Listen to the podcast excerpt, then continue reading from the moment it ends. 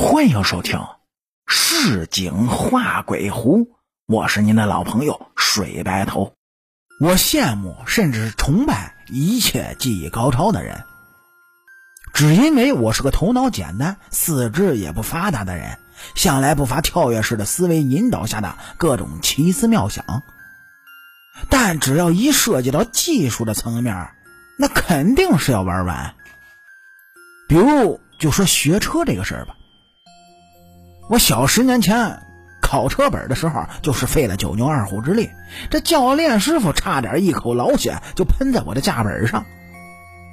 此后十年来，我便是再也没摸过车，直到工作家庭重压之下，箭在弦上是不得不发了，才想着找个陪练，把理想的小车再重新给发动起来。我当时选择的呢是京城一家名牌的陪驾机构。图的就是牌子老、资格深、服务质量有保障。给公司打完预约电话的第二天，有个小伙子按照预约的时间就联系到了我，说他呢是公司给安排的陪驾师。乍一见面，我心里是乐开了花。这小伙子自称姓贺，是眉清目秀，五官非常干净，让人看着是舒舒服服的。这跟通常印象里。驾驶教练那种油腻粗鲁的中年大叔形象是大相径庭。最使我印象深刻的是，这位贺老师是皮肤非常之白皙，是几乎没什么血色的那种不健康的白。接下来呢，就是一段艰苦又享受的练车时光。由于我车感协调性比较差，连把车开直了呢都费劲。所以小贺老师是真没少费劲，好在他有耐心，指导起我这个菜鸟来是不厌其烦。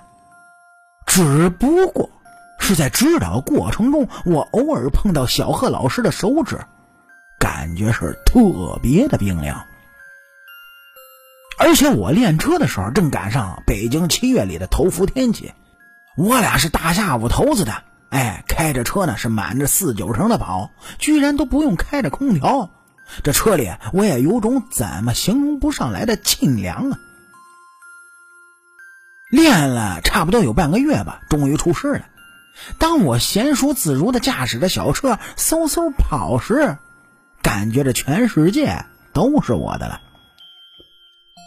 最后一次练完车呢，我是恬不知耻的就加了小贺老师的微信。起初呢，他还不肯，后来执拗不过我，就加了。这蹊跷的怪事儿就发生在我练完车后一个多月以后。有天下午呢，接到陪练公司的回访电话，说他们汇总客户的数据，电脑里没有查到我的陪练信息，就问我当初是给哪个师傅练车的。我就报了贺老师的名字，客服的小姑娘在电话里就说：“啊啊，不对呀，贺老师今年一月份就离职了呀。”我坚持自己就是跟贺老师练的车，而且每次下课都有填写给公司的意见卡，并签了字的。小姑娘是越听越蒙圈，支支吾吾的说她才来了不久，想再去核实一下。然后这家陪练公司就再也没有联系过我。本来这事儿呢，我也没往深处想，以为是人家公司的数据填错了。直到后来有一次，我一边开车一边调着车载的电台，猛一抬头，就发现距离前面的车已经很近了。急刹车，这一脚跺到底，眼看着就要高速追尾了。在千钧一发之际，我明显感觉自己的车好像被什么东西往后拽了一把。直到现在，我都清晰的记得那种感觉，绝对不是错觉。与此同时，我感觉车里的温度，它就骤然变凉了好几度。关键是那种清凉清凉的感觉，似曾相识似的。那天一回到家里啊，我就迫不及待的打开了贺老师的微信。当时加完微信，我就撂在一边也没看过。我发现这贺老师的朋友圈是一条黑线，什么也看不见。然后我发微信就问了他一些开车的问题，他也都没有回复我。